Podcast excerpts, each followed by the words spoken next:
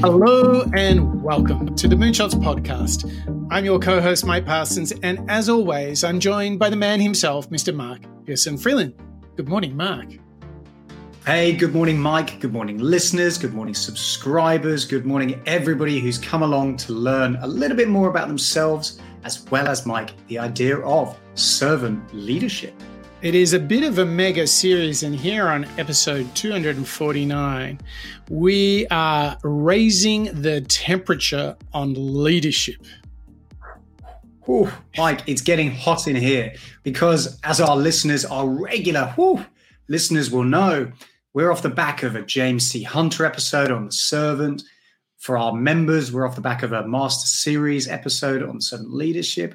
We've also just gone through the process with Simon Sinek, Patrick Lencioni.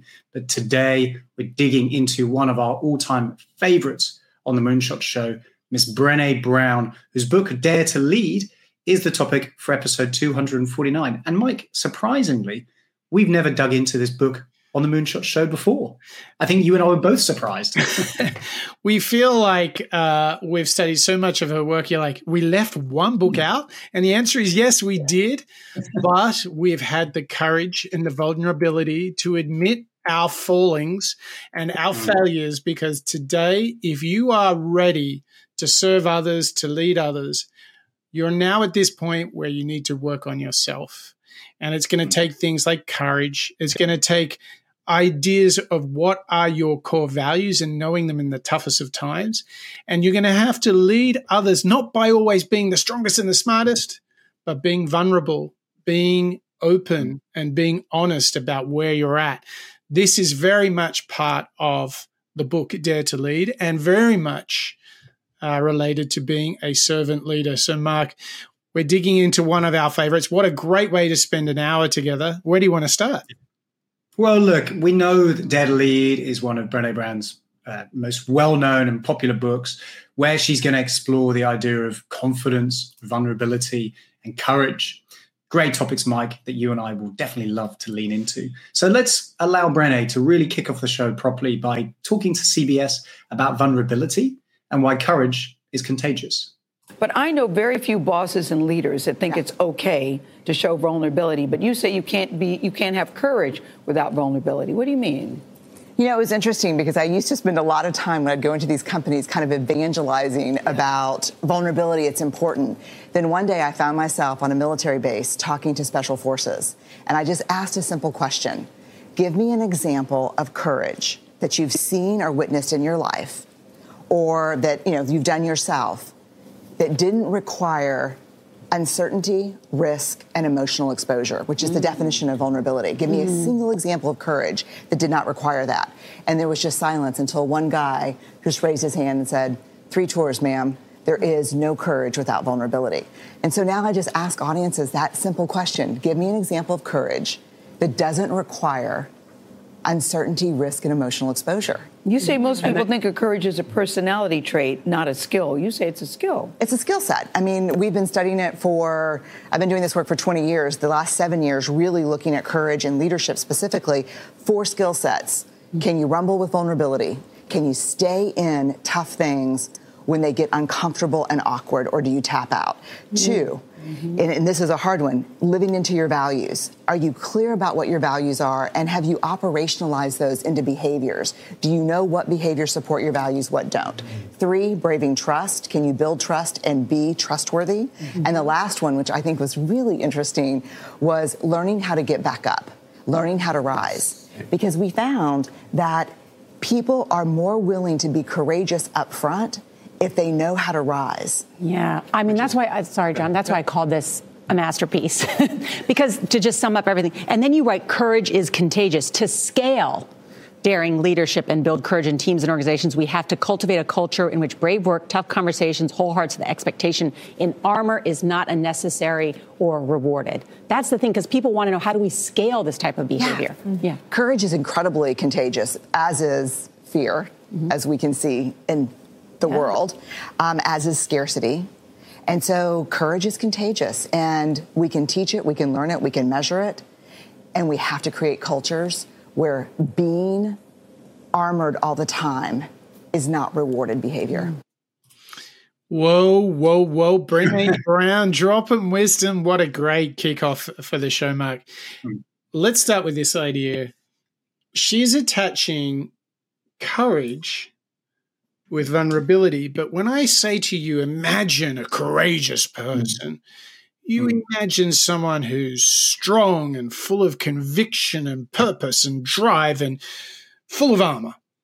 But what yeah. she's putting next to the courage is this idea of mm. vulnerability, fragile, um, uncertain. Mm. So I find myself like that's already challenging in and of itself, isn't it? When she says to you, yeah. Oh, no, it's about being vulnerable. And she, she had mm. like a Marine who'd been on like three tours and he's like, it's all about vulnerability, which is so funny because I think courageous we could interchange with the word strong or confident, but actually courageous is really about vulnerable and imperfect, isn't it? Yeah, it, I think at this point of the show and of the work that we've dug into with with Brené, there's clearly a differentiation between courage and confidence. Yeah. You know, confidence you can be uh, like a duck. There's no nothing sticks to you, so to speak. But with courage, you can be very, very you you can reveal the nerves, can't you? Yes. You know, vulnerable is a little bit, and Mike, I'm going to go a little bit out there and say this. Uh, maybe our listeners would be surprised.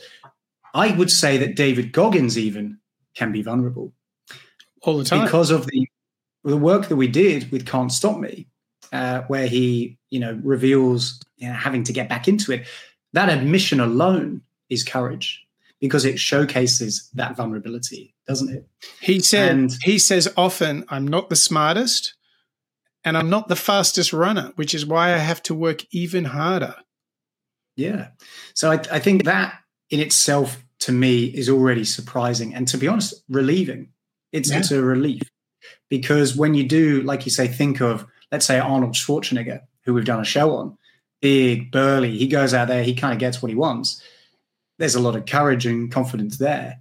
But interestingly, when we did the show on him, I think the vulnerability again came through yes. when he was saying, "Well, I was going up against the world. You know, yes. I wanted to go and get into the president, into the California government race because nobody else had done it before." Again, that vulnerability yes. is coming through, isn't it? Yes, it's a great two-parter that sometimes can be surprising. Yeah, and so I think where she's going is the true strength is not in the confidence, but mm. to admit you're lacking it. Yeah. Yeah. That that seems to me to be standing out. Is that is that where you're leaning as well? The so the thing for me is that that like the dot to connect here is that when I say, hey, I'm feeling insecure, unsure, uh, I feel uncertainty to you, this is immediately going, oh, thank God, Mike's feeling it. I am too. and I think the courage to to break the ice and say, I'm not sure, I don't have the answer, I'm not feeling great, or I'm upset, or whatever it is. You don't have to be yeah. perfect all the time. Because the interesting thing that we continue to learn is you mentioned the Goggins. We've got Brene Brown and many, many others. Talk about the fact that people who realize their potential are those that acknowledge the fear, the self doubt that they're feeling mm. and continue anyway. What trips mm. so many of us up in life is as soon as those rough waters come, as those valleys of darkness come, we're like, we check out, we run away, we avoid, right? And she's saying, no, no, you got to acknowledge. And, you know, I hear in what she says in the second part of that clip is another big theme that we uncovered in the happiness series, which is this is a skill you can develop. So even if you don't have it naturally, you can develop the skill of being vulnerable, admitting to uncertainty and risk admitting to the fear and the doubt because you know even recently Goggins admitted that sometimes he's sitting on the corner of his bed looking at his running shoes and he looks at them for like 20 minutes going somehow yeah. finding the will.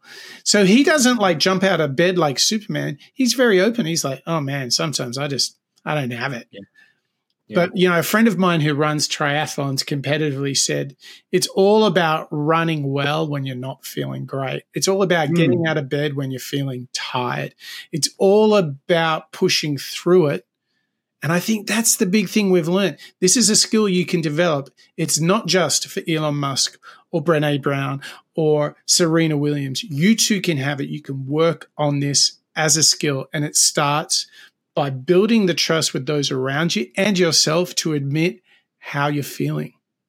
Mm, how in line, how classic Brene is that insight, Mike? Oh, you know, celebrate vulnerability, open the doors open your arms and have those conversations. And you're right, that consistency, it's it's what we heard from James C. Hunter. Yep. You know, in the book The Servant as well. Yep. It's a muscle that can be trained. You just got to start today in order to practice and and get better over time. And you you you you when you think about these concepts from Brene Brown, I mean, you instantly think like she's a, a relative of Carol Dweck, author of Mindset, yeah.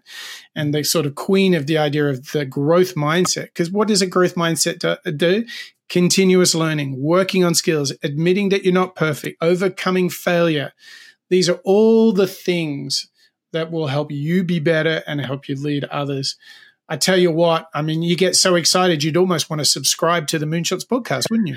Well, I mean, you know, Mike, I must admit, to be vulnerable for a second, I do have, you know, a very soft spot in my heart for all of our Moonshots Master Series members, all of our subscribers and Patreonies who dial in and listen in every single day and week. So please, welcome in, as always, Bob, Ken, Dietmar, Marjan, Connor, Rodrigo, Lisa, and Sid, Mr. Bonjour, Paul, Berg, and Kalman, Joe, Christian, Samuela, and Barbara, Andre, Chris, Deborah, and Lasse, Steve and Craig, Daniel, Andrew, Ravi, Yvette, Karen, Raoul, Nikawara, and Ingram, Dirk, Harry, Venkata, Marco, Jet, Roger, and Steph.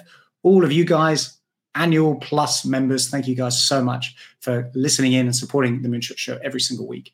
But also very, very close to joining those clubs are Raw, Nimelen, James and Diana, Wade, Christoph, Denise, Laura, Smitty, Kay, uh, uh, Corey, Gayla, Bertram, Daniela, Mike, Dan, and Antonio. Zachary, Austin, Fred, and Lorenz, Ola, Andy, as well as our latest member, Diana. Mike, it actually has gotten to a point where I stumble over the names.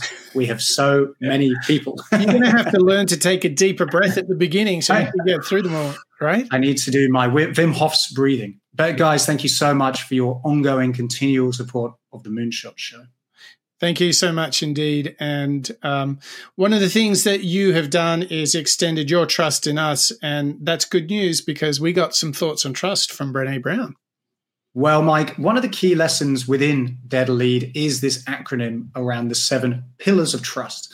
Without me revealing it for our listeners, let's let Brene Brown do the work for us and hear about the Braving acronym.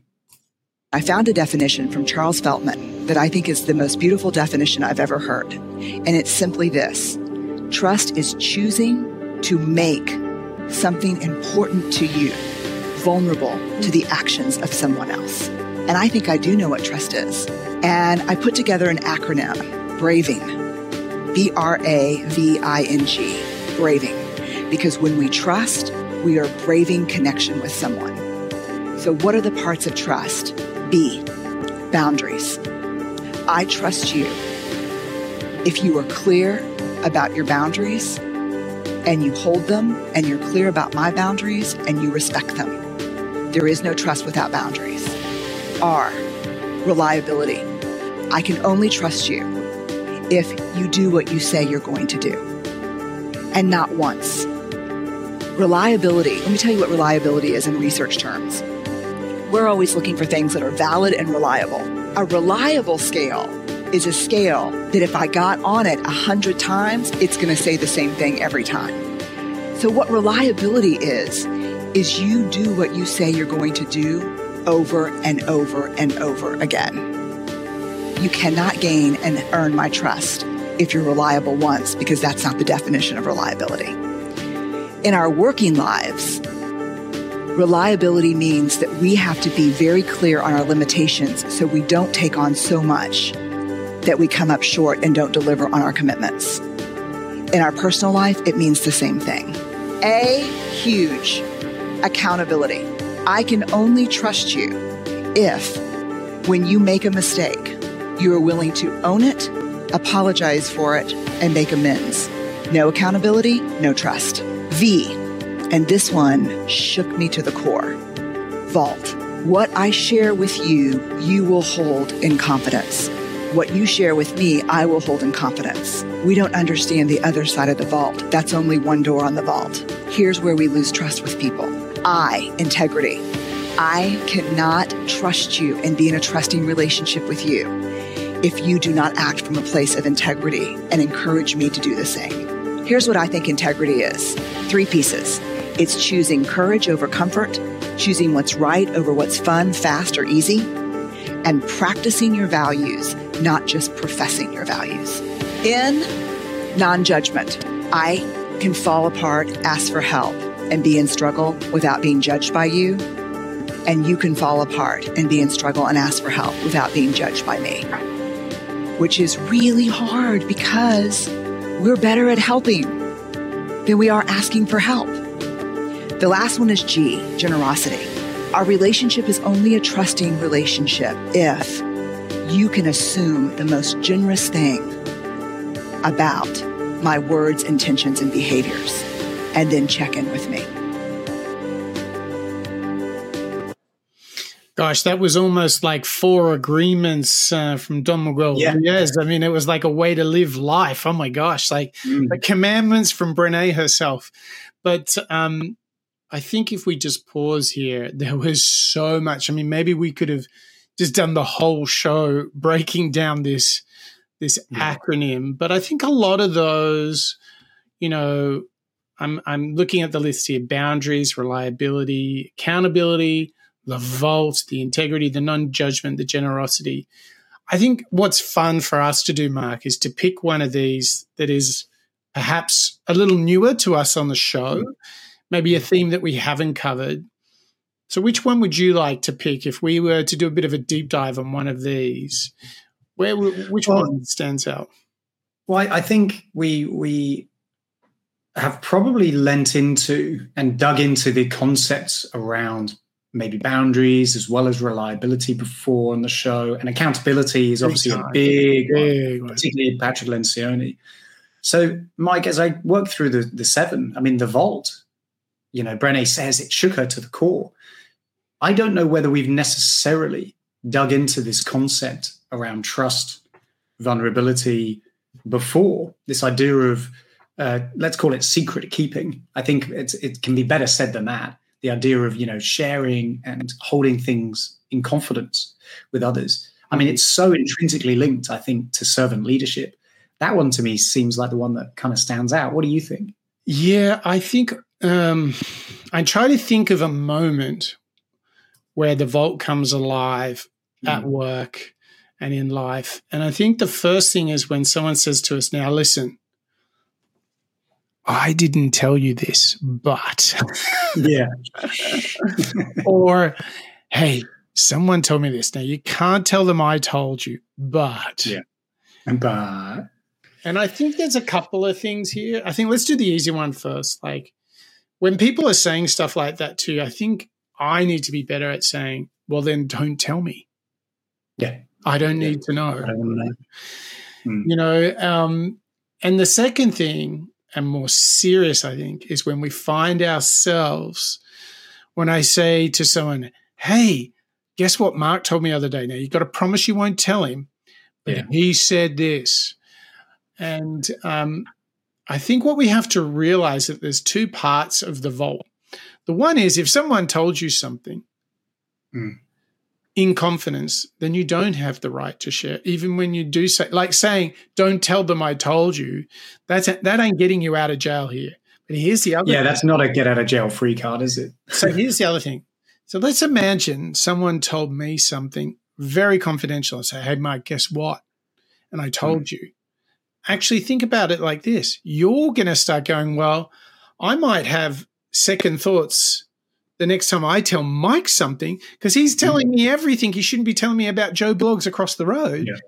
So there's, a, I think, I think if you're not careful, what you do is you degrade the level of trust you have, even with those that you're sharing with, as opposed to mm-hmm. those whose confidence you are sharing with others. So it's actually, when you put it all together, it's like a bad situation to get in when you're like telling everyone everything and not holding and respecting the confidence of things that you might know, understand, or, or see, mm. right? Mm, yeah, I, I think you, have said it really, really well. It's a topic that obviously we haven't necessarily dug into too much, but it's so, it reveals so much about individuals. It would reveal so much if I was in a leadership situation and I was to share with a colleague or a direct report, maybe let's call it gossip mm. or a little bit of news that maybe somebody else has entrusted to me. Maybe it's from one direct report into me and I'm sharing it with another direct report, something that they've been vulnerable about. Immediately, they would probably look at me and think, or at least, you know, hear from me and believe oh, this is going to put me off being completely open with this individual, yeah. this leader, because now I don't know how much they're going to share on to the rest of the business and I think, Mike, that that's a fair situation. I've certainly been in positions in my career where somebody will come to me with information that fundamentally probably needs to be shared. So the way I get around that, and I think where Brené might be leaning towards with the concept of the vault, is having transparency. You know, if there is a topic that has been shared with me as an individual that relates to maybe the business, relates to, let's call it the performance of somebody else, whatever it might be, I would always try and look towards having a conversation with that individual who shared it with me and say to them, I hear you, I understand, I need to, or I would like to go and take this X, Y, or Z and, and build on this. Are you comfortable? Because I think that is a way of protecting and preserving the vulnerability from the individual, from the direct report who's raising the problem while also putting yourself in a position where you can make a little bit of a change. I think certainly something that I've seen in, in my career. You, uh, are there any instances where the vaults kind of kicked in for you? Yeah, I, I'm thinking about like how to how to kind of build a few rules for myself hmm. around mm. respecting the vault of confidentiality. Yeah.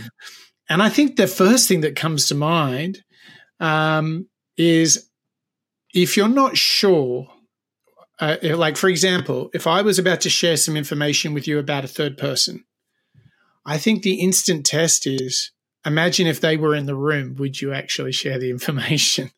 Well, that that's nice. Yeah. yeah. What do you think? What else? Are, what are some other ways of trying to like navigate this sensitive? Well, I, I think there's always that grey terminology, and maybe we've even heard it on the show before. Say, uh, if you're going to talk about others, put yourself in their shoes. Would I want the same thing being said about me? Right. And what I mean by that is if I now remove the uh, individual, like a direct report, who's come mm. to me or us with a problem, and instead it's individuals behind, um, you know, your back talking about you or whatever, that's an immediate flag. I think you don't want to share or you shouldn't share, you know, gossip as we would call it to our colleagues or our family and friends, depending on the situation, because it's going to probably hurt if it gets back to them. Yeah. For me, that's certainly kind of like a big no-no. At the same time, though, I think there is the benefit for being open. And I think actually there's an opportunity maybe for vulnerability to actually come through when you do have those type of discussions with others. Mm. You can share your concerns, your frustrations, maybe with others. And I think there is a, a role to play there. Yeah. So, so in order to do that, I think practically speaking, you could be raising a concern without divulging specifics. So I'm concerned mm. for someone. I don't want to get into the details, but mm. I do have a level of concern. If someone is probing or pushing for uh, details that you feel are confidential, I think the crucial thing is to redirect. I'm not yeah. comfortable sharing that information. I wouldn't want that information shared about me. So I'm not in a position to share that. And anyway, let's work out how we can help them. For example, yeah. that's a great redirect. And I think more than anything, it's also like know who you're with and set those boundaries. And I think the other thing is be super careful when professional situations in the office on Friday night after work move mm. to the bar. This is where you need to just be like, hang on, okay, remember my rules. Just because we're all having a drink doesn't mean that I can just go carte blanche, right? Yeah, doesn't provide permission. And I and I think you're right, Mike. Uh, where this again really stands out to me as I'm thinking about what we've learned with servant leadership, thinking about what we've uncovered on the Moonshot Show. Again, I'm I'm coming back to the word accountability.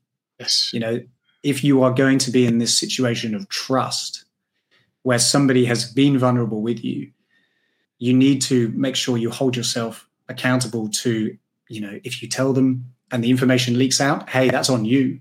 That's that's, right. that's something you've done wrong here. And do you remember that, do you remember that there was the clip that we had from the Joe Rogan show where mm. with accountability he said imagine there's a documentary crew following you 24 7 and that immediately make it okay okay what what the hell am i doing? Yeah.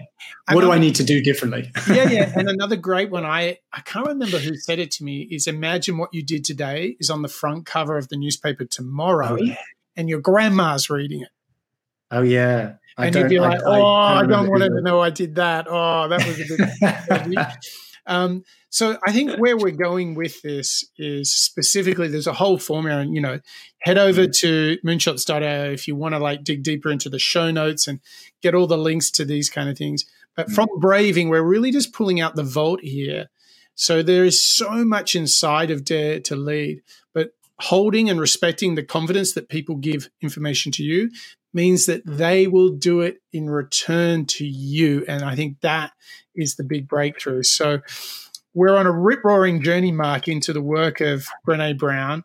We've smashed through two clips. We've got another two to go. And just as a reminder, what is that destination again? If you want to go deep on Brene Brown and this whole servant leadership theme, where should people? Well, look, I mean, I, th- I think, Mike, it's it, we don't even need an acronym, which is the good news. But for all of our listeners, members, as well as first-time uh, listeners into the Moonshot Show, pop on over to www.moonshots.io. You can find all 249 episodes. You can find a link to go and sign up and become a member to access even more jam packed episodes on the Moonshots Master Series.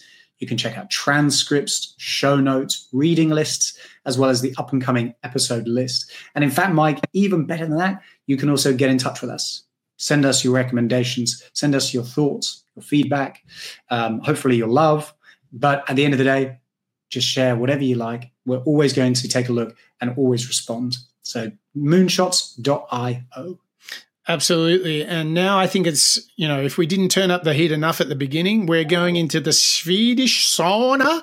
We're going to turn up the heat a little bit more we are going to get into core values and core values they're so nice to talk about on the luxury and time mm. and space of a podcast but actually it's all when the you know what hits the fan. It's when things get mm. serious. It's when it's the buzzer beater. It's the last minute of the game. And you are under pressure and you have to deliver results in life that comes down to when adversity comes your way will you walk the talk or will you be falling short? And Brene Brown has some thoughts here. I think, Mike, let's dive straight in and hear four minute books. Help us understand and narrow down the core values to get you through adversity. One factor Brene determined as incredibly beneficial to good leadership is having clarity about your values. Values are the human ideals we consider as most important in our lives. Some examples of values are courage, freedom, justice, kindness, discipline, family, and honesty. People who know what their values are have an easier time dealing with adversity. They can let their values guide them. They're something to hold on to in dark and difficult times. They allow you to be resilient and do what's necessary. But while making a list of your values is a simple exercise, Brene adds a caveat to their effectiveness. If you really want your values to guide you well, focus on only two of them. Prioritizing two values above all others gives you a specific ideal to turn to when the going gets tough. It's easy to compile 15 great values, but when you tell yourself all of them matter, you'll end up prioritizing none of them. Picking two values is a lot harder, but it'll pay off. I think mine would be honesty and self-control.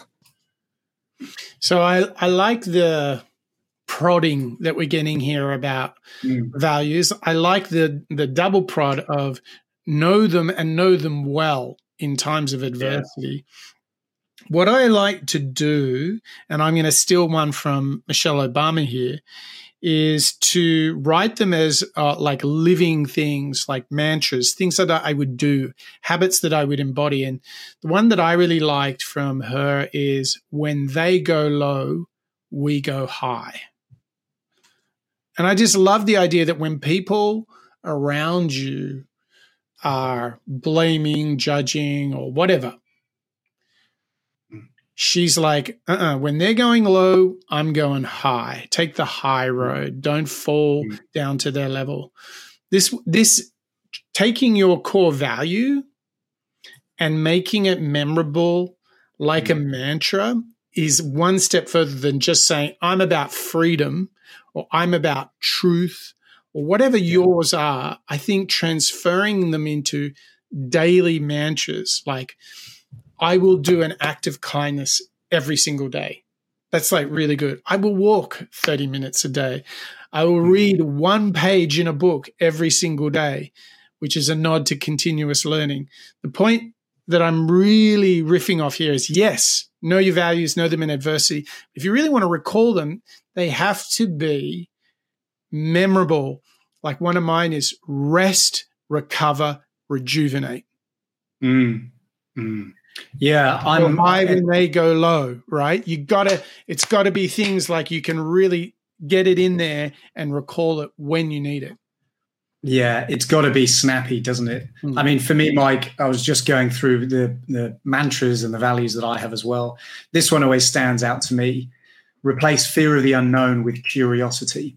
Yeah, you know oh, this awesome. this idea of growth. Yes, this idea of always always learning, but also the big one for me is uh, patience. You know, and I don't necessarily mean patience with maybe others and collaboration, but it's the idea that all things are difficult before they actually become easy. Oh. So the idea of working on something and getting better and better, again, maybe in line with James C. Hunter with behavior as a muscle, but these values, Mike, distilling them down. And I'm sure, you know, you and I both have many, many more mantras and values as well, of course. But how do you respond to knowing the shows we've done on Ikigai, shows we've done on, you know, um, Simon Sinek and the reason why, to hear Brené now telling us, okay, well, let's just distill it down to maybe two. What's your what's your gut instinct there? Do you think maybe two is too few? Um, look, I'm a fan of the idea of like not building some mega list that you can't really mm. remember mm. any of them, right? Yeah. yeah. Um, I would say my spin on would be may- maybe focus on two for a week and then do another two the following week, right? Mm. Because I think it's, I mean, it's a little bit hard to get life into two mantras or two values. I mean, I'm not that good. Um, but I think that the point here is like, can you really I mean, I, I, want you to imagine for all of our listeners and viewers and members, I want you to imagine someone sat down with you and said, all right, tell me about your values. Mm. Explain each of them to you, to me. And I want you to imagine if you were put in that hot seat right now, you'd probably like have to start going, uh, well, be kind. You'd, you know, mm. and that, that test for active recall, for me, like, here's the big discovery. If I can't just say, priority number one is sleep, Start every day like it's a new life. Yeah. Go high when they go low. If I can't bam, bam, bam like that, then they are mm. not truly embodied in me. And if they're not embodied in me, when tough times coming, I'll be like, you know those plays on the sports field where you see a team that's only got 30 seconds to make a play and they're just disorganized and they haven't mm. prepared enough. So they fumble it and it doesn't work out. Compared to like Patrick Mahomes Super Bowl on the weekend, he just went length of the field to win the game for them. And you just knew it. He was going to do it. He was prepared. He was ready. He had embodied what he was all about. Now, my point here is this if you don't have the capacity without any prompts to get out at least half of your values without the list, without the thing on your phone, just to talk about them, if you yeah. don't have them, they're not embodied. You don't know them, right? Mm. Yeah, I agree. And I think where we're going with this, Mike, is practice. You know, once you've done it enough, once you've really instilled those values, it kind of becomes part of you, doesn't it? That it instant recall, as you're saying, is a pr- is proof that it is part of your your makeup now, your yep. DNA. Yep. Much like having a need to go and breathe. If yep. you can remember them, they're going to be instilled within you all the time.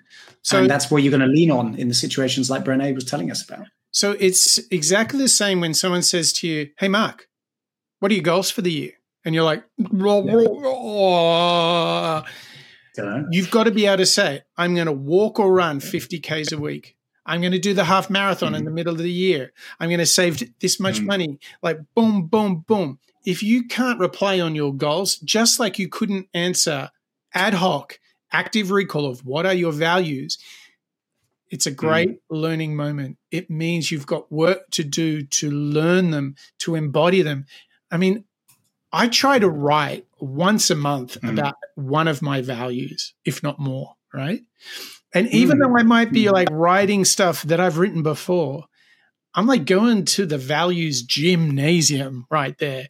I am working that muscle because when things come for me, when I'm really busy, I'm traveling the world and doing events and doing podcasts, working with clients and launching products. Sometimes you can get a little lost. So you need to be able to fall back on your values. Yeah, yeah you're totally right. Well, Mike, I mean, that's already standing out so much to me, particularly in this servant leadership series. This idea of really understanding yourself. It's a reminder, isn't it? We have to get the house in order for ourselves before we can expect the house to be in order for others. You yes. can't lead unless you're able to lead yourself, can you? That's right. That's so true. So true. Mm-hmm. So we haven't we haven't finished the Brene Brown Dare to Lead story yet. I think we could do with a little inspiration. We've gone into our valley of darkness mm. to learn that we need to have the values, right? We need to be mm. respecting confidentialities. We know that we have to be courageous, we have to be vulnerable, but it's all in service of something, isn't it, Mark? Oh, yeah, that's right, Mike. That's right. I mean, if there's anything that we've really understood and our listeners and members are really diving into with servant leadership, it's the power that we have over others and the empathy that we can show. So let's hear from Brene Brown again, inspiring us as she always does with the work that she's done and the research she's bringing to us. Let's understand a little bit more from Brene around the power that each of us have as a leader and how we can all go out and inspire one another and others each day. 85% of the men and women I have interviewed over the last 15 years can remember a shaming incident at school that was so devastating, it forever changed how they thought of themselves as learners. So let's do this. Raise your hand if you're in here and you can think about something that happened to you in school that changed how you thought of yourself. Right. Because here's the other statistic over 90% of the people, the men and women we've interviewed, can remember a specific teacher, coach, or administrator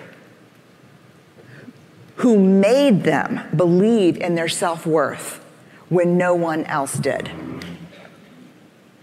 How many of you remember that teacher or that coach or that administrator?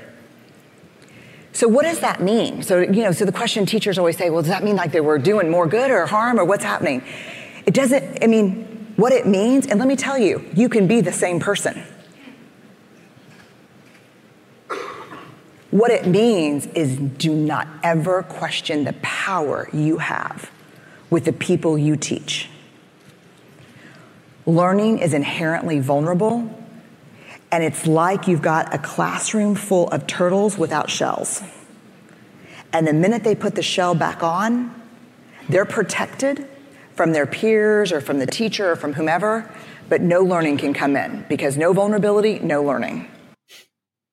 Wow, she really pulls it all together there for us. I mean, mm-hmm. what she's really showing us is we have a choice to understand how our belief in others can totally transform them. And and that it was so powerful. She talked about, do you remember that teacher that believed in you, who helped you, mm-hmm. who who really gave you the feeling of, hey, I can do this? We don't mm-hmm. forget those teachers. I mean, geez, I'm 48 and I can remember the teachers where I had those moments at school, right? And I see those moments for my son where I see teachers who believed in him, how they've really helped him grow. But here's the thing we all have this power, we all have this opportunity because honestly, whether we're like part of a sports team, in a community group, at home, or at work, these are all moments where everybody's learning and figuring it all out. So we have the chance to say, I believe in you. I know you can do it. It's hard right now, but keep going because I face the same challenges in my life. To know that every moment is a learning moment and your support can be a difference maker, that really gets us to the crucible of servant leadership, doesn't it? Yeah, I, I think you're totally right, Mike. And it's such a wonderful summation of what we've learned so far. Obviously, we're not done quite yet with the servant leadership series, but you're right. There's so much that we've already garnered from a skill perspective, but also just an awareness perspective. I think that's the main thing that strikes me as we've dug into Brene today. This idea that we can not only, as James C. Hunter would say, all be leaders, but we all have such a lasting impact. Yeah. What I think is e- very easy to forget when we're in the hustle and bustle of productivity with work is that some of the conversations that we have will have a lasting effect. Absolutely. And, you know, Mark, the thing is, what I notice is when you approach a work moment or conversation as if you are a coach or a mentor or a teacher, you instantly stop being as judgmental towards the person. Mm-hmm. Like, oh my God, how thick is this, this person? Do they not get it yet? You're like, okay, let's try again. Maybe let's do it a different way. You notice how, like, as soon as you like embody that, you know, one of your favorite teachers from school, yeah. once you embody that, you you you move away from judgment because once you're judging, mm-hmm. you're angry, you're frustrated, you don't want to help anymore. They're thick as a brick, you know, that kind of thing. Mm-hmm. Whereas mm-hmm. if you just say, "Hey, I'm here to to teach," right? Yeah, yeah. There's a, there's a real permission, and I think the permission is to prioritize the inspiration that you can do for others. You can make sure to help them excel in their mm-hmm. situation. And in doing so, even though it might not feel like you're excelling yourself, in doing so, you, you actually are. You're building that pattern of servant leadership. You're building that pattern of empathy and you're building the relationships that you have around you to the extent where you can be trusted, be vulnerable, and inspire confidence in others. It's such a wonderful tail end of a story, isn't it? It is. So we've been braving, we've been raving together here about Brene Brown. But what is the homework assignment? What's the big takeaway for Mark Pearson Freeland? Well, I think that the braving acronym is is particularly valuable, and I think it's quite easy as well to refer back to it, Mike. But for me, it's the core values you know, once again, this element of core values being so, you know, immediately accessible when it's needed, I think is very, very important. And the invitation, I suppose, that Brené is giving us is to narrow it down so that you can focus. So for me, my homework, think about my values, think about any of the fat maybe that I can trim, and actually work on really prioritizing my behavior around those key sets. What about you? What's what's really standing out for you at the tail end of Dare to mm. Lead? I mean, I did like the reminder on the vault. So I think I need I mean, that's just something that mm. I have to admit, like I, I don't like think of that so consciously. Maybe mm. like I would like to think that I'm not spilling the beans to everyone. well, I, mean, I don't know. We'll have to ask our listeners. But I'm like, I think I need to go think about this, like, because I, I just don't yeah. think about it. Um, so I, have got my homework assignment. You've got yours, mm. and I want to thank you, Mark, for joining me here on the Moonshots podcast, where we've taken a huge dive. We've turned up the heat for show 249 for Brene Brown's book, Dare to Lead, an absolute Moonshots classic. And it started with this idea of courage and that it's uh, it's absolutely contagious. And I'd hope, I really do hope that courage is courageous as well. So put it all together, and we are on the way to leading and daring to lead in servant leadership. And there are the seven pillars, the braving that we need to digest and manifest.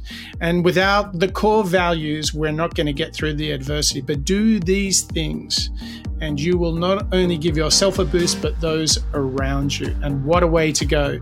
So, whether you're a listener, viewer, or member, join us as we learn out loud together, as we dare to lead, because if you dare to lead, you truly will be the best version of yourself. That's a wrap for the Moonshots podcast.